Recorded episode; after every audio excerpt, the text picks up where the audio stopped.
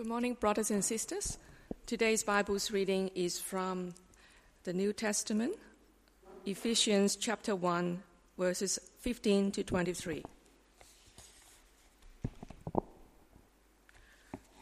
For this reason, ever since I heard about your faith in the Lord Jesus and your love for all the saints, I have not stopped giving thanks for you, remembering you in my prayers. I keep asking that the God of our Lord Jesus Christ, the glorious Father, may give you the spirit of wisdom and revelation, so that you may know him better.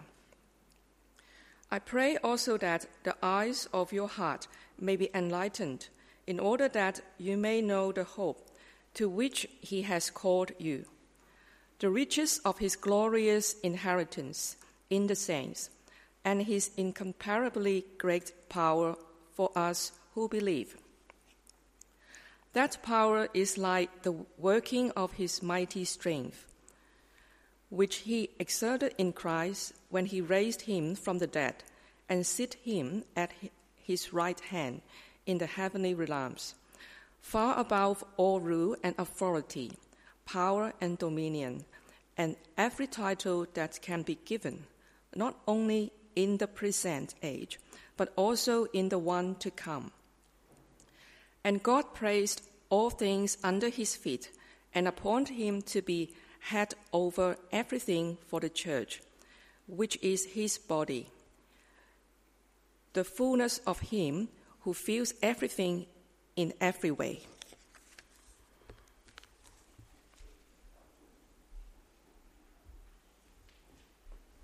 Thank you, Gloria.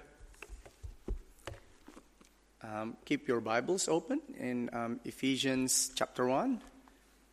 Um, before I pray and preach, um, I just want to acknowledge um, uh, the presence of Jessie Way, who is our Wycliffe uh, regional representative. So um, she's also here with us as uh, present from Wycliffe. So, and another friend is, should be here soon. She's just coming in from Thailand.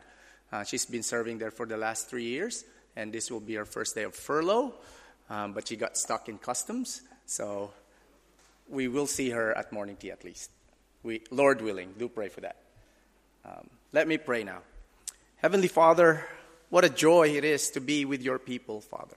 We thank you for the work you are doing um, in this church through the lives of those who trust in the Lord Jesus. We pray that you continue to grow us and may this um, message, Lord, um, help and uh, give those uh, struggling um, in their prayer life, Lord, new energy and, and uh, restart their um, devotion to knowing Christ better. And we pray for those who are devoted to prayer that they will persevere and continue on doing it as a regular part of their lives because it is the work, Lord, that you've tasked us to do. Along with prayer, preaching, and proclaiming the gospel of the Lord Jesus, we want to be equipped, Father, to serve you here in this earth and reach out to those who are lost in their sin. We praise you, Father. In Jesus' name, amen. So it was eight years ago or so, seven or eight years ago, when I was training as a student at Christ College, and I was part of this church where um, the elders took me in and they became my mentors in, in ministry. I had the privilege of sitting in among the session or the elders of the church as they articulated and put in writing the vision, the mission, and the core values of Burwood Presbyterian Church. And you have it on your website, um, the things that have been put down, so that we own the work of building God's kingdom here in this earth. God builds his kingdom, but he allows us to take part in that. And so it's great to know that we have a purpose in life, and our church has a purpose, especially in this place. God's kingdom is growing, his authority and power to rule as king will continue, whether we like it or not. And so it's better to be in the right, on the right side of history and the right side of God. After um, one of the core values, or the number one core value, is of course the gospel. Everything we do is about the gospel. And Paul spends the first um, few verses of Ephesians just praising God for who He is and what He's done. So the gospel message is clear um, in the first 14 verses of Ephesians. And now he puts in a prayer for God's people. Good as they're doing it, they're loving people, they're loving God, they're putting their faith in God, they're showing it by loving people. There's still the primary reason for existence, which is to know God better. A famous pastor 200 years ago said, Prayer is the greater work. Prayer is the greatest, greater work. Prayer doesn't prepare us for great works. No, prayer is the greater work. It's not an add on to all the other things we want to do for God. It is the work. Prayer is the work. So, having prayer as one of the core values is exactly right. Prayer is everyone's business. That's why we, today, from the Bible, we will hear about the importance of prayer and our continuing purpose to grow in faith. Or, as Paul puts it, to know God better. We need to plant churches. We need to send missionaries out in different parts of the world so that the gospel will be proclaimed.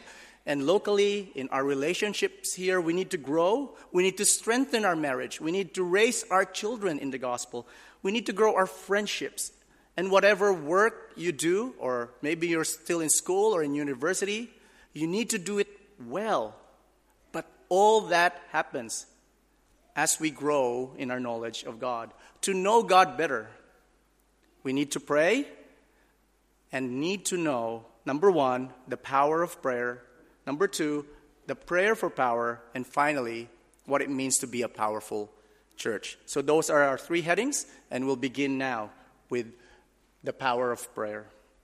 So, last month, the new James Webb telescope captured this photo of a supernova. It captured in that little bit of a square in that picture.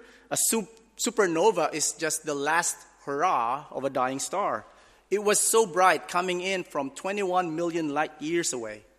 And an amateur astronomer was actually the first one to see it. Um, James Webb then took a photo when it was reported. So, the dying of a star is a powerful explosion, but it is violent and destructive we want to think of a different kind of power. Not the destructive kind, but a creative one, even a redeeming and a saving one. So now let's think about the power of prayer. And reading from verse 15 of our passage, it says, For this reason, ever since I heard about your faith in the Lord Jesus and your love for all the saints, I have not stopped giving thanks for you, remembering you in my prayers. And in verse 17, I keep asking that the God of our Lord Jesus Christ, the glorious Father, may give you the spirit of wisdom and revelation. Let's stop there for a moment. First, notice this is a um, consistent prayer of Paul. This is not a one off prayer. He says, I've not stopped praying in verse 16. And it says, I keep asking God. That's in verse 17. So the question for us is what is the power of prayer. Does the power of prayer mean that prayer in itself is powerful? That is by simply speaking um, words that we know, or perhaps saying even Bible prayers. You somehow have your own superpower, like Captain America having his super serum?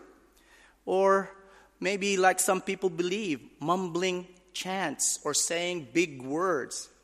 That will somehow make your prayers more effective. Let me offer that the power of prayer is first the direction of our prayer. To whom do you pray to? All people pray, but some people pray to the sun or to the moon or to Mother Nature. Or some think there's an inner power in our inner selves. And when you find that, you become a powerful being. But for Christians, we pray to God the Father. God is the direction of our prayers, the true God the glorious God, the very power that spoke the universe into existence. That's who we pray to. Brothers and sisters, that is the starting point of prayer. The power of prayer is God Himself. The power of prayer is the God to whom we belong. You can see that in verse 17. Paul says, I pray to God, the Father of our Lord Jesus Christ. It's a relationship with God that makes our prayer powerful. Prayer in itself is useless. Prayer in itself is powerless. Prayer in itself has no inherent authority if the person praying doesn't know the power behind the prayer. Prayer begins with a relationship with God through the Lord Jesus. And what makes this power in us work? It's verse 17 again. God, he prayed that God gives you the spirit of wisdom and revelation so that you may know him better. That's what Paul prays for, that God may give them the spirit. They already have the spirit. We learned that in chapter 1, verse 13 and 14. But they still need the spirit to continue to grow. Without the Holy Spirit, it is impossible to know God and it's impossible to continue to grow in God. Three years ago, when I was pastoring a church at Mount Stuart in Tasmania, just after COVID lockdown, we had to share a building with another church um, from another denomination. And I had to get in touch with the pastor of that church. When I got him on the phone, his first question to me was, RJ, are you a Christian? Are you a Christian? And I, and I sort of already got too aware. And then I said, Yes, I am a Christian. How do you know? He said, Well, I believe that Jesus died for me and that he rose again for my new life. No, no, no, no, no, no. Do you have the Holy Spirit, RJ? That's what I'm asking. Of course, I cannot know the Lord Jesus and love him and serve him if I don't have the Spirit. Okay, what gifts do you have? So he's pressing in. Do you speak in tongues, RJ? Uh, and then I s- tried to stop the conversation. I said, Look, I know what you're getting at. I'm not going to debate with you. I just wanted to tell you about our service times for Sunday. Um, I'll see you later. That wasn't the last of my encounters with that pastor. And, and it's, it's right for him to be concerned if I'm a Christian or not. And it's true, some people believe that it is the spiritual gift, specifically of speaking in tongues, that proves you're a Christian or maybe some other spiritual gift that is very visible and perhaps showy. And Ephesians is very clear what makes a Christian a Christian. It is the work of the Spirit, and this is His work. The Spirit makes us alive in Jesus, and the Spirit matures us to be more like Jesus. The Spirit makes us alive in Jesus. That's in Ephesians 1:13 and also in chapter 2. So read that later, chapter 2 of Ephesians. And the Spirit matures us to be more like Jesus, which is our passage today. It's not very fancy, I know, but it works. The Spirit makes us alive in Jesus, and He matures us to be more like Jesus. And so, to grow in faith, we need the Spirit, and from that, we get to know God better. We need to pray, we need to read the Bible. Everything we know about God is in the Bible. Everything He wants us to know about Him is in the Bible. And so, yes, we need to spend time with Him, and prayer is our access to Him. We speak to God in prayer, He speaks to us in the Bible. I think that's, that needs to be clear. Paul prays for their growth in the knowledge of God. And that's our prayer for Burwood Church. Now, let, we have to be careful. Knowing God is not just head knowledge, it's not just knowing facts about God, it's not just having Bible verses for every question that you encounter. Instead, knowing God is an ever increasing trust in what God says in the Bible as true. Knowing God is an ever deepening nurture of our relationship with Jesus. Knowing God is an ever increasing awareness of our affections, affections, right feelings about God. This could be joy, love, devotion, heart for service. These are ways that we know we are growing in the right direction. If all our knowledge of God is up here, then our knowledge of God is but a mile wide and an inch deep. So, first, we acknowledge the power of prayer, God Himself, and the Spirit who lives in us to help us know God better. But how does He do it? How does He grow us? Let's look at our second heading now the prayer for power. Verse 18 I pray also that the eyes of your heart may be enlightened, in order that you may know the hope to which He has called you. That phrase, the eyes of your heart, in 1999, the giant fashion brand Comme des Garçons, pardon my French, used as its t shirt logo this um, symbol. It's just a picture of a heart with two eyes. Now, the problem was no one really knew what it was all about. What, was, what were they saying? So, is this a loving eye? Have a look at it. Is it a knowing heart? Is it about passion? Is it about, about vision for a kinder society? What is it?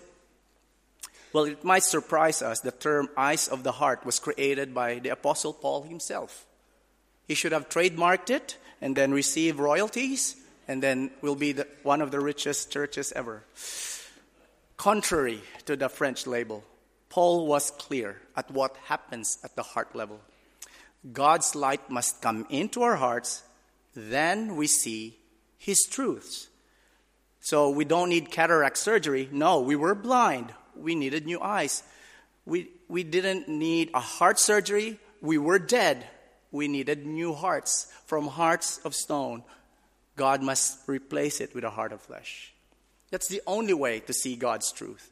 God's light must come in.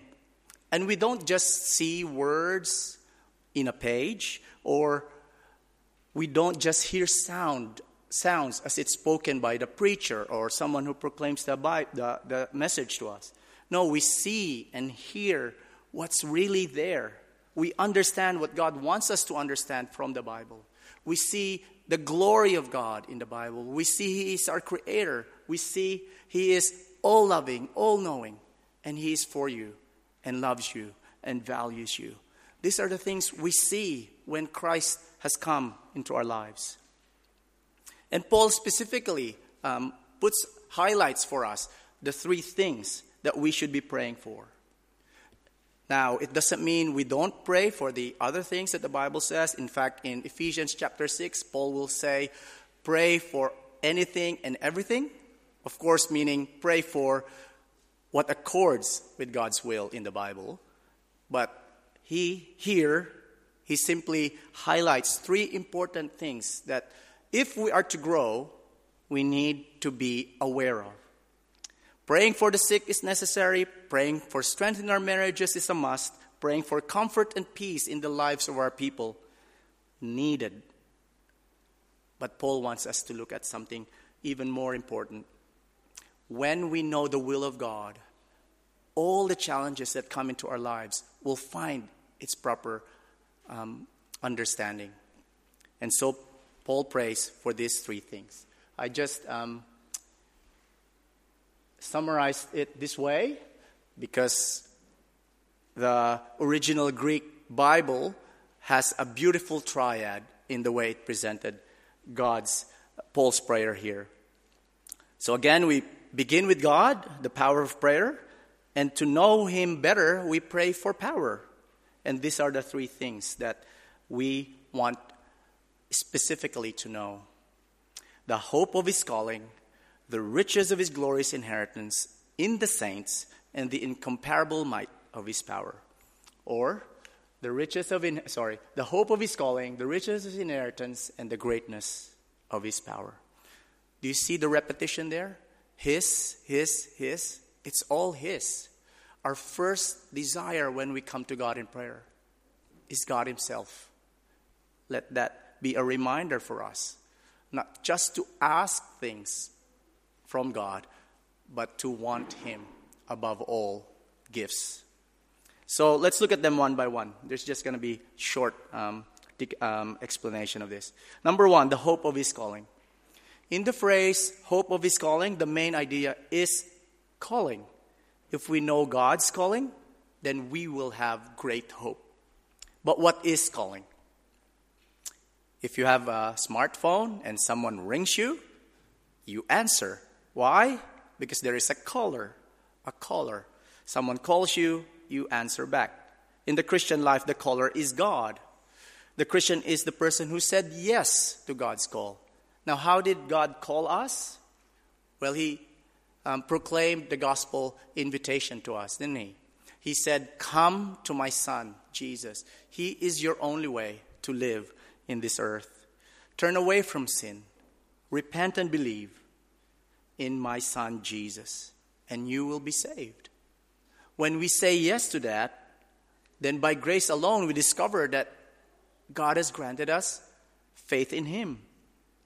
We are made alive in Jesus through faith. And in this same calling, He tells you who you are before Him, and He tells you who you belong and where will you be in the future.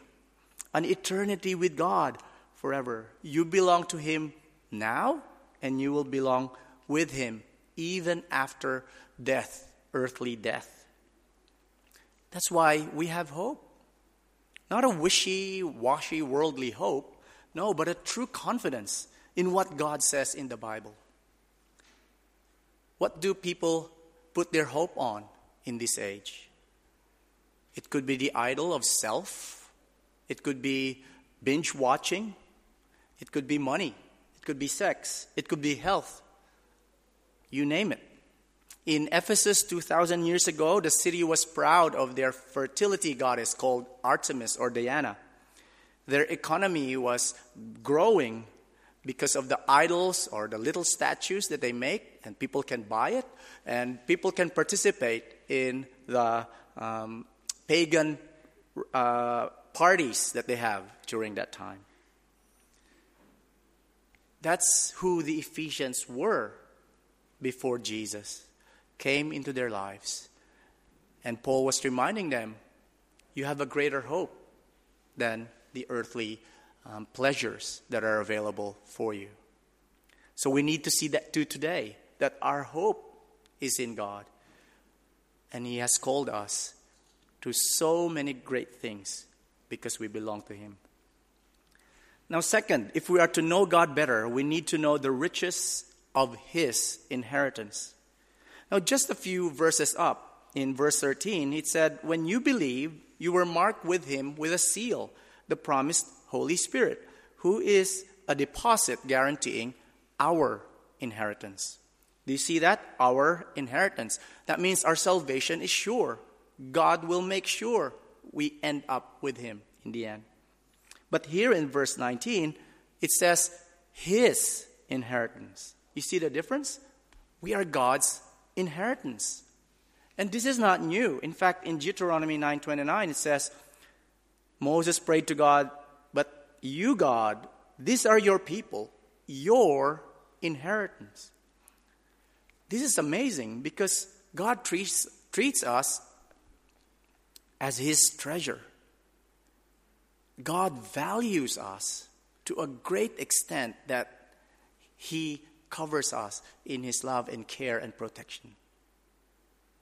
When we think of the, the, the fact that who we are and all the sin we are capable of, isn't it a wonder that God would value us so much? And He can because we belong to Jesus. Do you know this? Do you know you are God's inheritance? You will be with Him forever. And third, if we are to know God better, we need to know the greatness of His power. And now Paul sort of um, goes all out when he remembers the power that God has displayed in this world. And, and that's our third heading the powerful church. Look at verse 19.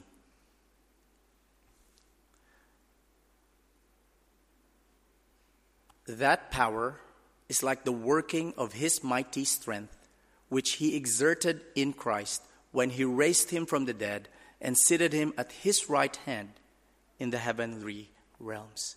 God's power was displayed magnificently when he raised Jesus from the dead. Did you know that there are over 100 billion bodies buried in the earth? Over 100 billion.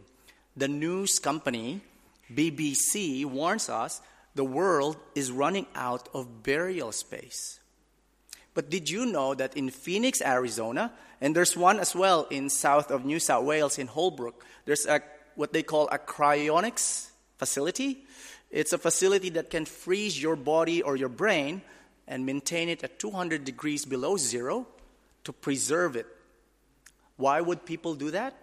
Well, the hope is that in the near future, these bodies can be revived, made alive again, when technology um, advances enough. Do you see the hope there? So, hundreds of people have used this, thousands perhaps. It costs $70,000 for each body or brain. We, we understand why people would like this option, don't we? If it's even remotely possible that I remain alive forever, that I keep you know, when my body deteriorates, I can just transfer my brain to a new body. However, that works. I'd take it, wouldn't you? And so it's big business to have the power to raise people from the dead. But Christians already have this technology. It's called God. So why are we still hoping for earthly uh, pleasures and earthly um, advancement of technology to get us through. Put your faith in Jesus. It's our only hope for eternal life. God's incomparably great power, the very power that spoke the universe into being, is the same power that raised Jesus from the dead. And a time will come, the Bible says, that all these hundred billions of bodies and counting will all be raised from the dead, and everyone will face the judgment of the Lord Jesus. And those who have put their faith in him will be welcomed into eternal life, and those who do not and continue to rebel will face eternal punishment in hell. And that's a sad reality. What's even sadder is for a church who is not aware that the power of God is in His church, even now. This power, make no mistake, is available to the church now. That's what verses 19 and 21 says. The same power that raised Jesus from the dead is the same power he, he holds to rule his church even today. We have this power, and God's want us to use it on his behalf. Verse 22, it says,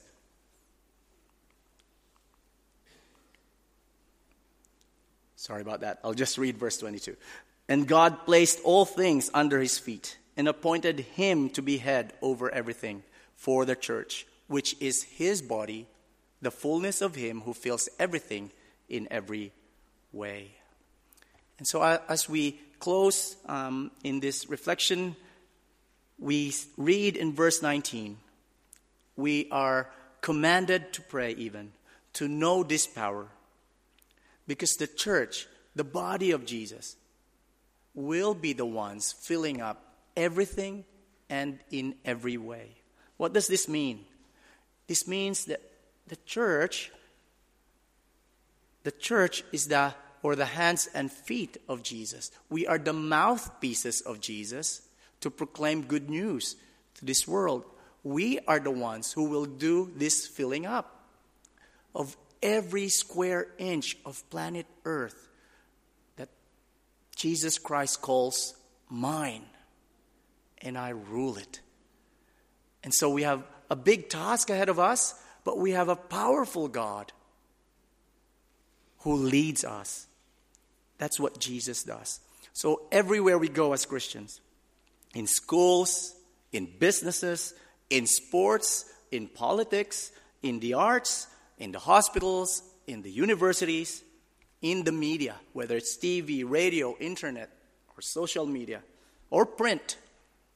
It's dying, but let's put it in there. We declare and show that Jesus is Lord. That is our purpose. We declare with our words and our actions, Jesus is Lord over everything. First, we know Him, and then we show Him. That's why we are a powerful church. The power of God lives in us. So we continue to pray and rely on the Holy Spirit to do this work in us. The work must begin in us. The growing of God's kingdom begins in the growing of God's people.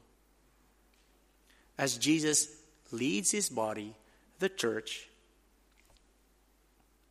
no one can resist its coming. It's unstoppable. So, prayer is the greater work. Let's find time each day. Don't make it like, um, I'll just see if I have time to pray later. No, set aside the time. Make sure it's part of your daily routine that you spend time with God, whether it's in the morning, midday, in the evening. Make sure that's set. Because that's how God will mature us by His Spirit. And the effect will be we become the powerful praying and preaching and loving church that we ought to be for Him. Let us pray. Make this happen, Lord. Make this happen. We thank you that um, for the many years, Lord, of knowing Burwood Presbyterian Church is a prayerful church. We have seen so many answered prayers, Lord, because the power behind every prayer found it to be merciful and gracious to His church in Burwood. But Lord, there's still work to do. As you've placed us in this place at this time, we want to continue to grow in our knowledge of God and reach out to those who don't have a clue who Jesus is. Yes, Lord, use us your, as your hands and feet in this world and your mouthpieces as well to proclaim the good news that Christ is risen from the dead, and he invites everyone to come to him and know their true purpose in life to give him glory, to honor him in all that they do. And we, the church, Lord, even here in Burwood, may we be the first to proclaim Jesus and show his love in our neighborhood. In Jesus' name. Amen.